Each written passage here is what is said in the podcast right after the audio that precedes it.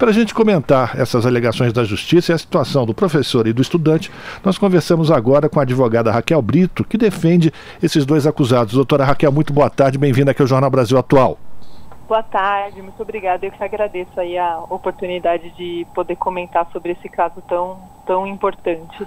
Pois é, doutora. Vamos lá, vamos começar primeiro com essas acusações. O que, é que a senhora tem a dizer sobre essa, essa motivação que mantém em prisão preventiva duas pessoas por quebrar móveis na Assembleia Legislativa e agredir policiais? Porque nos parece, e as imagens mostram isso, que na verdade a agressão partiu dos policiais que não tiveram nenhum controle na intensidade do, da, da, enfim, das porradas que eles estavam dando nas pessoas que estavam lá protestando contra a privatização da Sabesp. Ou eu estou enganado?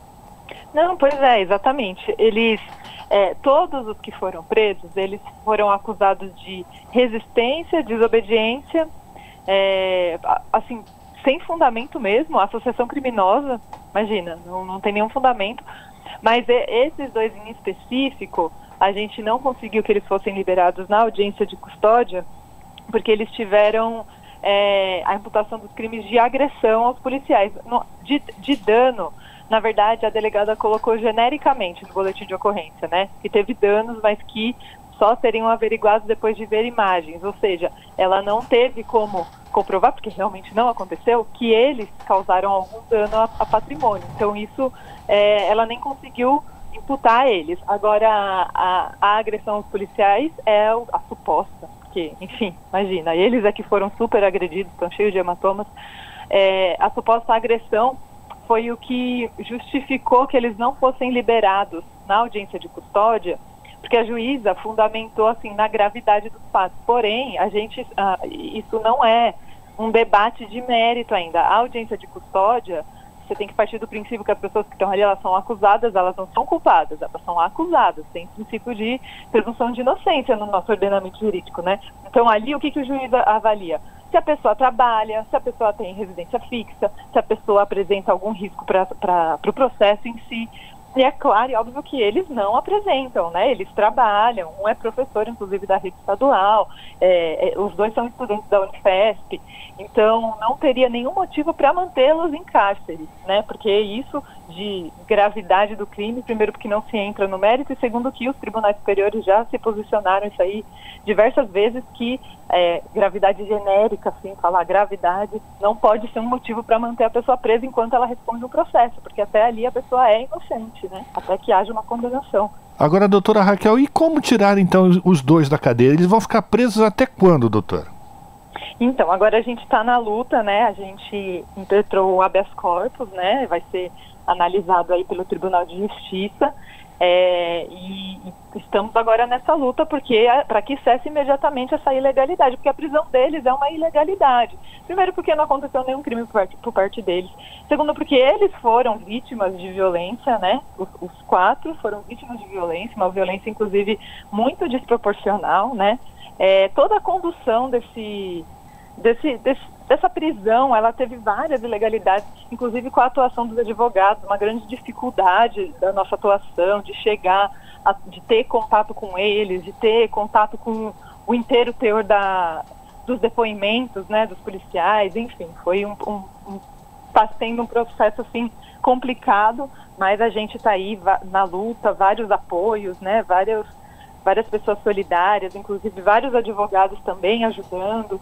E a gente vai seguir aí sim nessa luta para conseguir que eles sejam libertados o mais rápido possível, porque realmente eles estão sofrendo uma grande injustiça. Pois é, e além da injustiça, doutora, o professor Lucas e o estudante Andrew, eles também relataram alguma ameaça que eles estão recebendo nesse, nesse momento em que eles estão sob a guarda da justiça?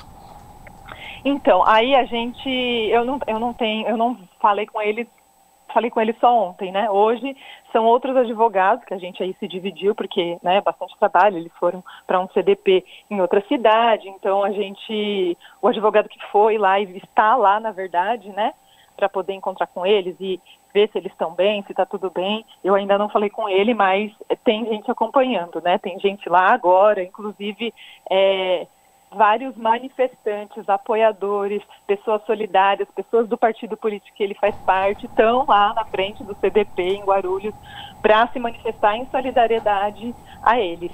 E a expectativa da, da enfim, do julgamento da, do, desse habeas corpus, doutora, qual é a expectativa de vocês? Olha, assim, essa questão do tempo para a gente é muito importante, porque cada minuto que uma pessoa está num cárcere, ela está sofrendo, né? É um tipo de tortura, né? Ainda mais uma, uma, dois jovens que, na verdade, só estavam lutando pelo justo, né? Então, essa coisa do tempo para a gente é muito importante. A gente vai tentar é, falar com o desembargador do plantão, enfim, estamos, estamos fazendo essa luta para que isso seja julgado o mais rápido possível é, e para que ele saia. Bom, de qualquer forma, só para a gente terminar, doutora, sobre esses é, tempos da justiça, caso o, o, a apreciação desse habeas corpus não seja feita rapidamente, até quando eles deverão ficar presos, aguardando essas investigações para ver qual foi o patrimônio depredado por eles? A gente, essa coisa do tempo é difícil a gente prever, né? Mas assim, a gente está tentando aqui no Tribunal de Justiça. É, se a gente não conseguir, a gente vai lutar pela libertação nos tribunais superiores, né? Onde a gente tiver que fazer isso, a gente vai fazer. Mas é, um, um tempo mesmo, infelizmente, a gente não tem como saber, né? Estamos pois... colocando toda a nossa força e energia para que seja o mais rápido possível. Pela sua resposta, eu deduzo que existe mais um tempo político do que de um tempo da justiça para dar uma solução para esse problema. Ah, sim, porque aí depende de quando, quando a, a análise da, da liminar que a gente pede na habeas corpus é uma coisa rápida. Mas é, depois disso, né, para marcar julgamento, tudo isso não existe exatamente um prazo, né? Então aí é mais complicado da gente prever. Tá certo. Bom, mas então o, o tanto o Lucas como também o Andrew, eles estão sendo assistidos, eles estão tendo o apoio, inclusive, dos seus é, colegas manifestantes, enfim, eh, integrantes do Unidade Popular, dando apoio para eles em frente ao CDP toda a assistência jurídica está sendo prestada para esses dois manifestantes que foram presos e colocados em prisão preventiva por conta das manifestações contra a entrega do patrimônio público de São Paulo para iniciativa privada pelo governador bolsonarista Tarcísio de Freitas e mais uma vez a PM agiu com uma truculência fora do normal para reprimir os manifestantes que estavam lá exatamente para exigir esse direito de que a população fosse consultada sobre as bases desse projeto de lei de entrega da Sabesp. Doutora Raquel, bom trabalho para a senhora, muito obrigado pela sua participação e a gente continua em contato acompanhando a situação do Lucas e do Andrew, tá bom? Tá ótimo, muito obrigada, eu que agradeço, viu? Um bom trabalho para vocês também. Obrigado, conversamos com a doutora Raquel Brito aqui no Jornal Brasil Atual.